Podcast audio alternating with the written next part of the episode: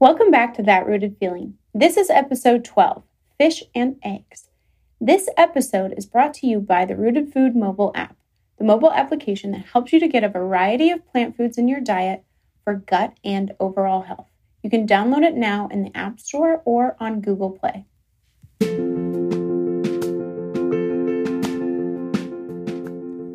Welcome to That Rooted Feeling podcast, where we bring you high value health information and practical tips to help you improve your lifestyle habits with a focus on plant centered nutrition. So you can achieve optimal wellness that radiates into and improves all areas of your life, giving you that rooted feeling that you won't know until you have it.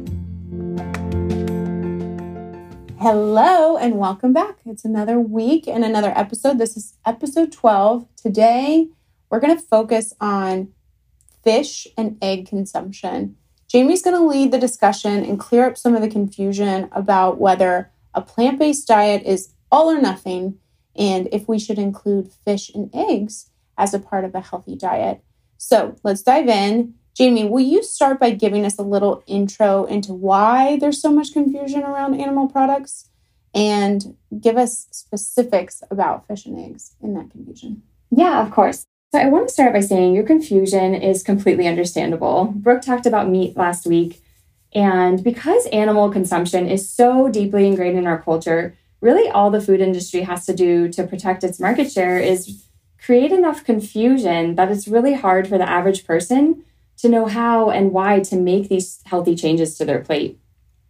But what the science does tell us is it doesn't have to be all or nothing, like you said you can still reap the many health benefits of a plant based diet with it not being plant exclusive, but plant predominant. The literature today are studies that are both this plant predominant, that could still include small amounts of meat, of fish, of eggs, and dairy, and plant exclusive, which is only plant based foods.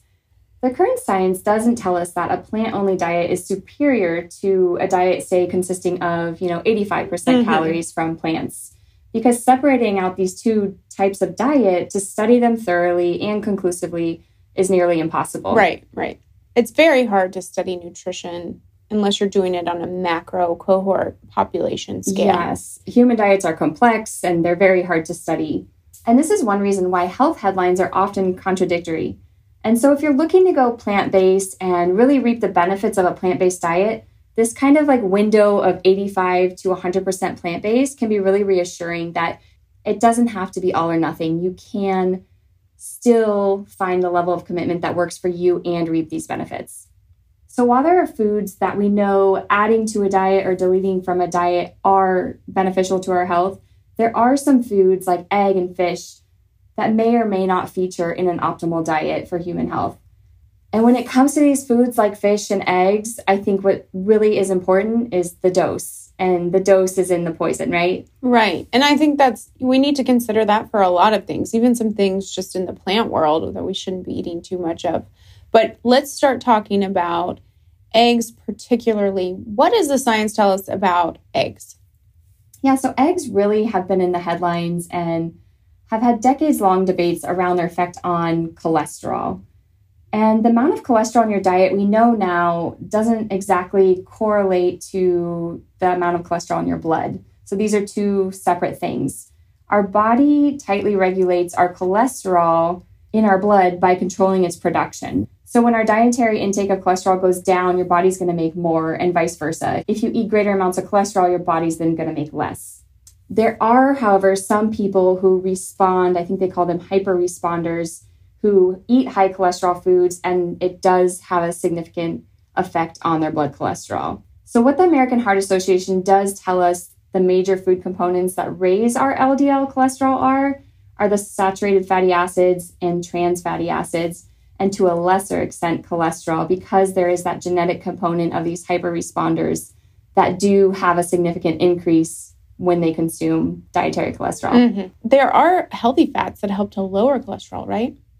There are, yeah. So dietary factors that do lower our LDL cholesterol include those polyunsaturated fatty acids or the monounsaturated fatty acids. And that's when they're substituted for the saturated fats, right? And so, to a lesser extent, also soluble fiber. And they've even shown soy proteins to lower our cholesterol. Okay, great. It's also worth noting that a lot of these foods that are rich in cholesterol are also rich in saturated fats. Right. And these saturated fats are the ones that are going to increase our risk of cardiovascular disease due to their saturated fat content. And that is where the connection is with saturated fats and cholesterol. There are the exceptions of eggs and shrimp, considering that eggs are, you know, they're affordable, they're a high source of protein, they have minimal saturated fats, they have 1.6 grams per egg, and they're rich in several other micronutrients, including vitamins and minerals. They do recommend that it could be worthwhile to include eggs in moderation as part of a healthy eating pattern. Okay. And that's fair. I think that we can include a lot of things into our diet.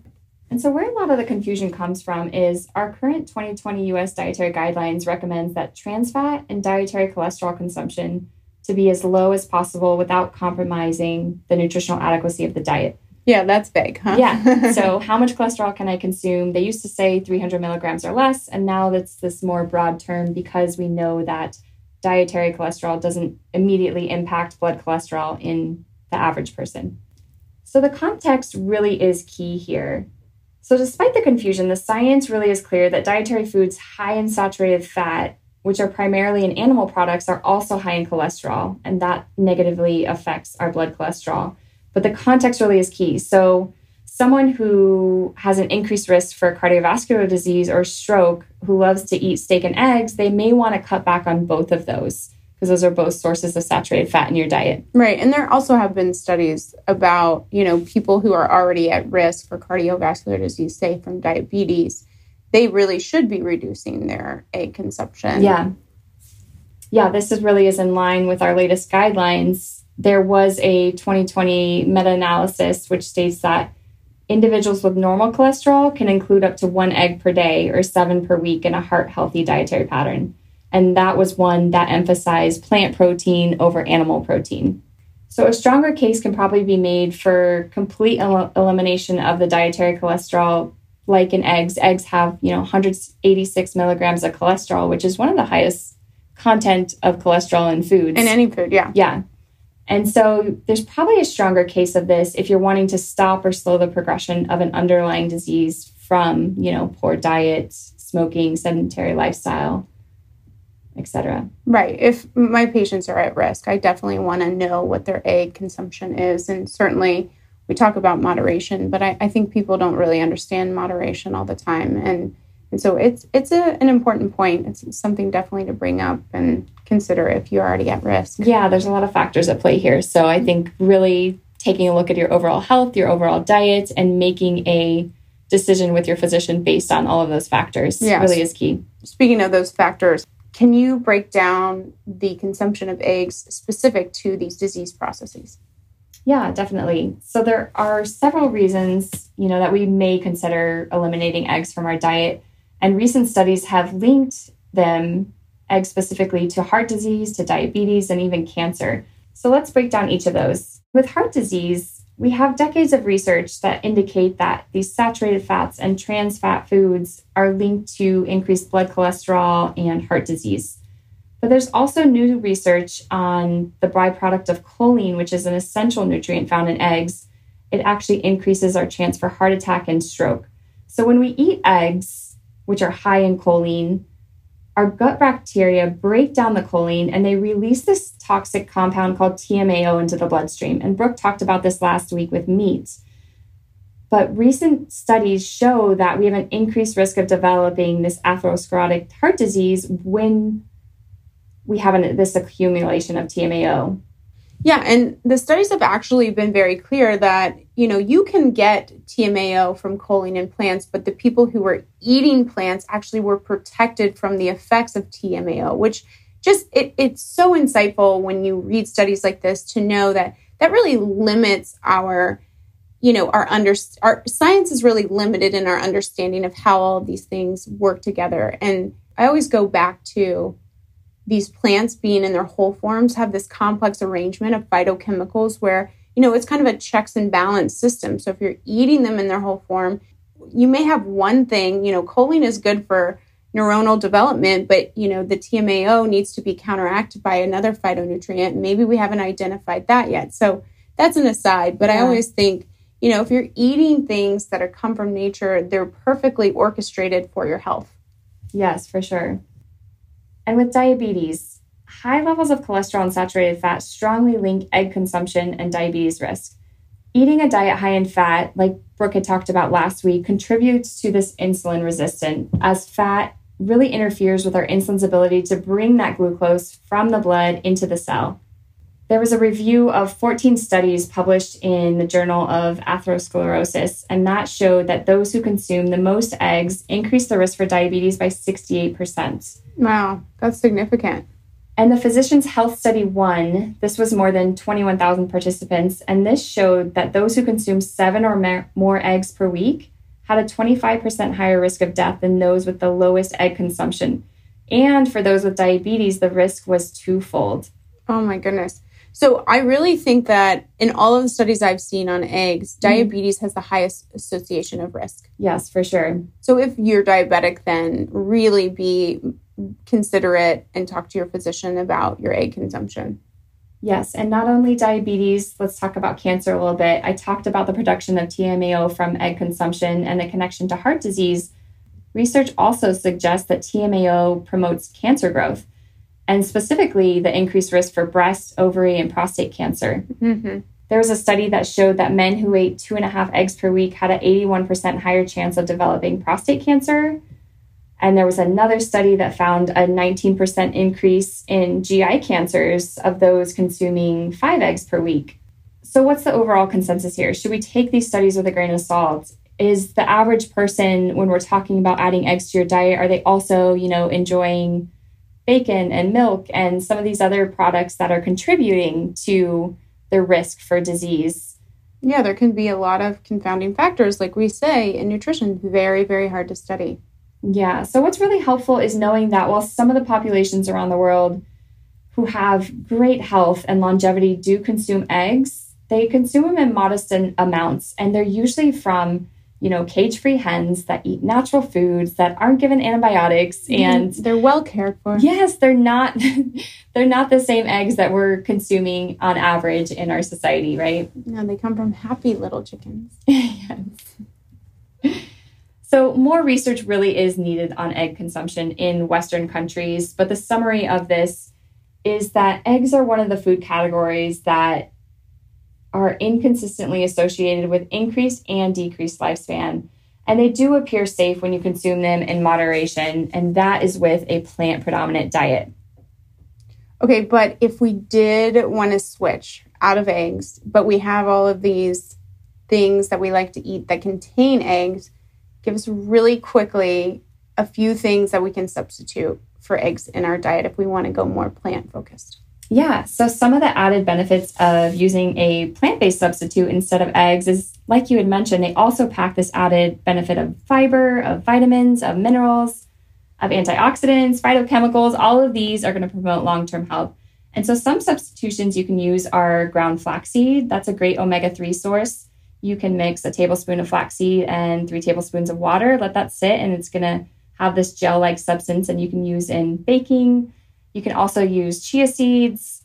Um, some other ones I like to use are applesauce or mashed banana. You can use those like in a sweet dish for a muffin, Mm-hmm. used in baking. Uh, arrowroot powder. This is good for thickening in sauces. So a lot of times I'll use that like to coat my tofu with coconut aminos, some arrowroot powder, and some seasoning. Um, tofu is also a great one. You can use that as an egg scramble. That's one of my favorite. Yeah, things. that's one of my favorite. I've even made a quiche with tofu and it turned out delicious. Nobody knew the difference. oh great. I'm gonna need that recipe. Yeah. Um, chickpeas, you can substitute those for an egg salad.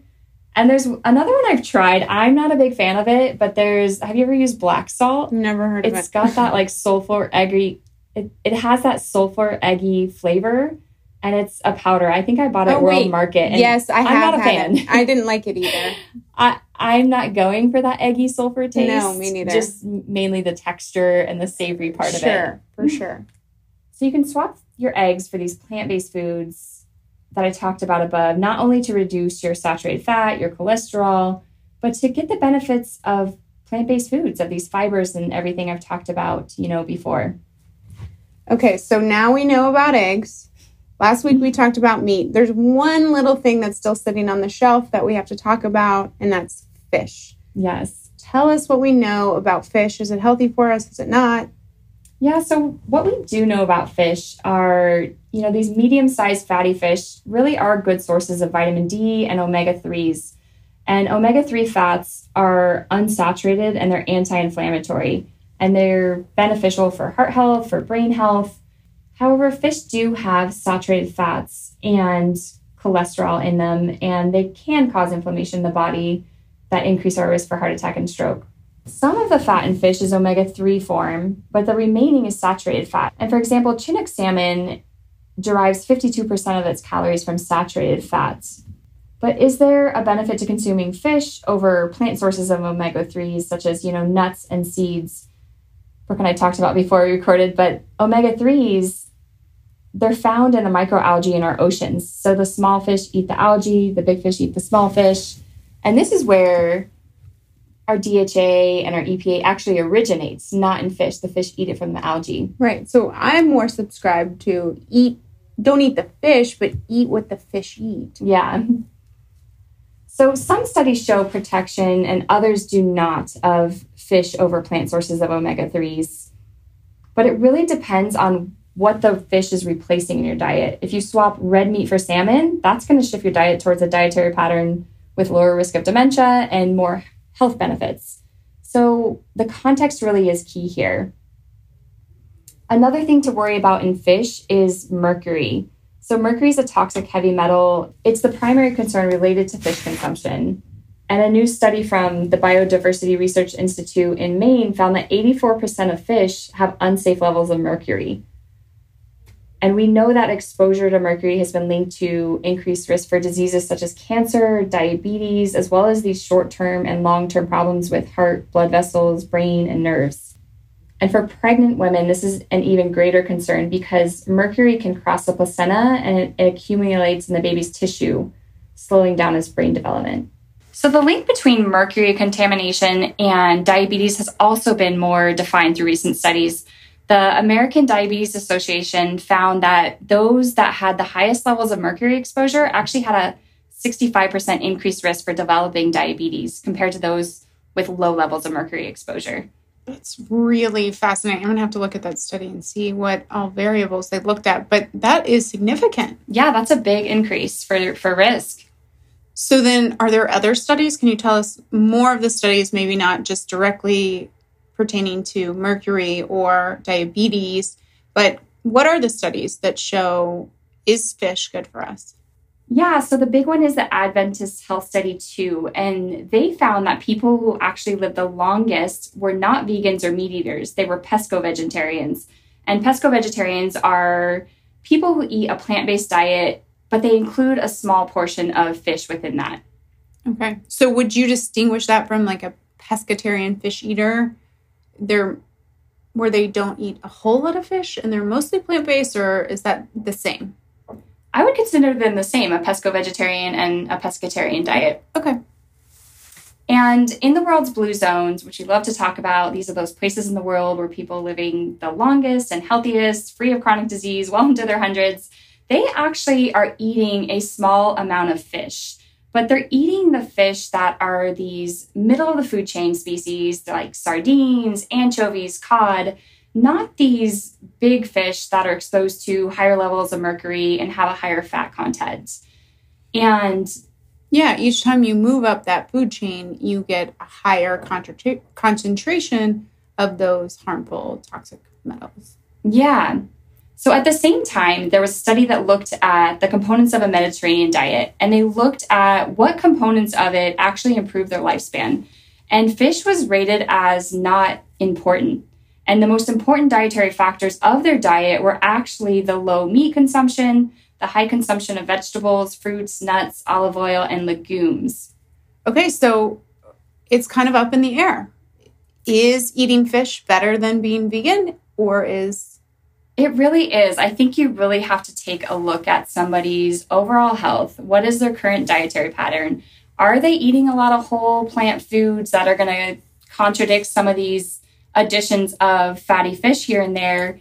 And are they eating them in true moderation or are they eating them every day? And I would be interested also to know, in the same vein, are they eating the same things the fish are eating, like algae or seaweed, like we talk about, which has a lot of B12 and omega 3 fatty acids that are beneficial that you get from the fish. But if you eat with the fish eat, you're getting it too. Exactly. And I always like to go back to Canada's recent guideline change.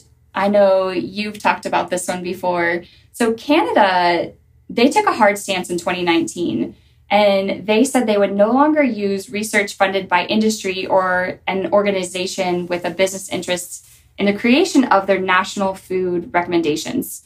And so this made a lot of headlines. And Canada's new guidelines, I think this has a semi clear definition, but kind of like what we keep going back to. So their recommendation was they recommend eating plenty of vegetables, fruits, whole grain foods, and to choose protein foods that come from plants more often. So they suggest eating nuts, seeds, avocado, and or fatty fish, which are good sources of unsaturated fats. They don't say how much, but it is included in their recommendation. And they also recommend avoiding all of those sources of saturated fats. So these are fatty cuts of red meat, processed meats, full fat dairy, coconut milk, and these deep fried foods. So I guess in my mind, and I, I want to wrap this up in a good takeaway is fish can be part of a healthy diet. Exactly. But like anything, in moderation. And just like you wouldn't suggest somebody have a whole avocado every single day in a healthy, well rounded diet where you're getting plenty of variety of plant foods and you are having everything in moderation, you probably wouldn't also recommend that people eat fish every single day. Yeah, it really is hard to say that fish is good without understanding the context of a person's overall diet and their dietary pattern. What are they eating every day? What is this fish going to be replacing or displacing in their diet? And so, while a modest amount of fish can certainly be featured like in a healthy diet, it seems that what matters most is are they getting the whole food plant foods that are consumed along with it? And that is really going to increase your lifespan and we've seen this as living proof in the blue zones.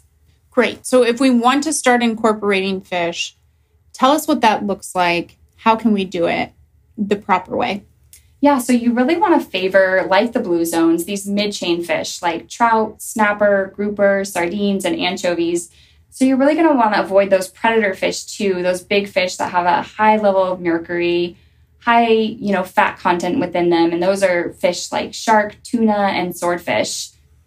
And then you want to steer clear of the farmed fish. These are typically raised in these overcrowded pens and they have to pump them full of antibiotics, pesticides, and coloring to allow them to be healthy to eat. Mm-hmm. That's a lot of great information jam packed into this one episode about fish and eggs. Sum it all up for us, if you will. Yeah.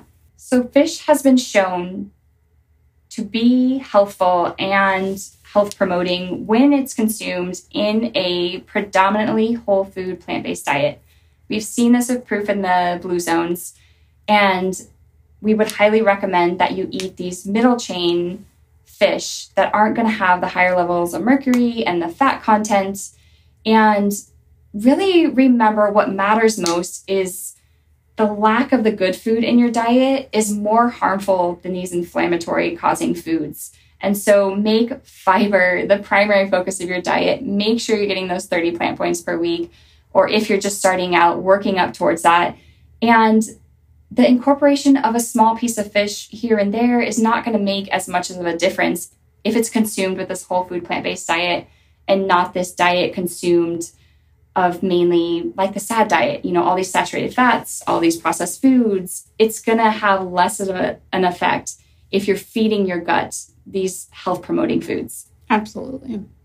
Well, we want to thank you all for joining us this week for this episode. We hope you enjoyed it. And if you did, please subscribe, leave us a five star review, and share it with a friend. And next week, we're going to talk about dairy in your diet and whether or not to reconsider it as a main part of your overall dietary pattern. Yes, join us next week, and thanks for listening.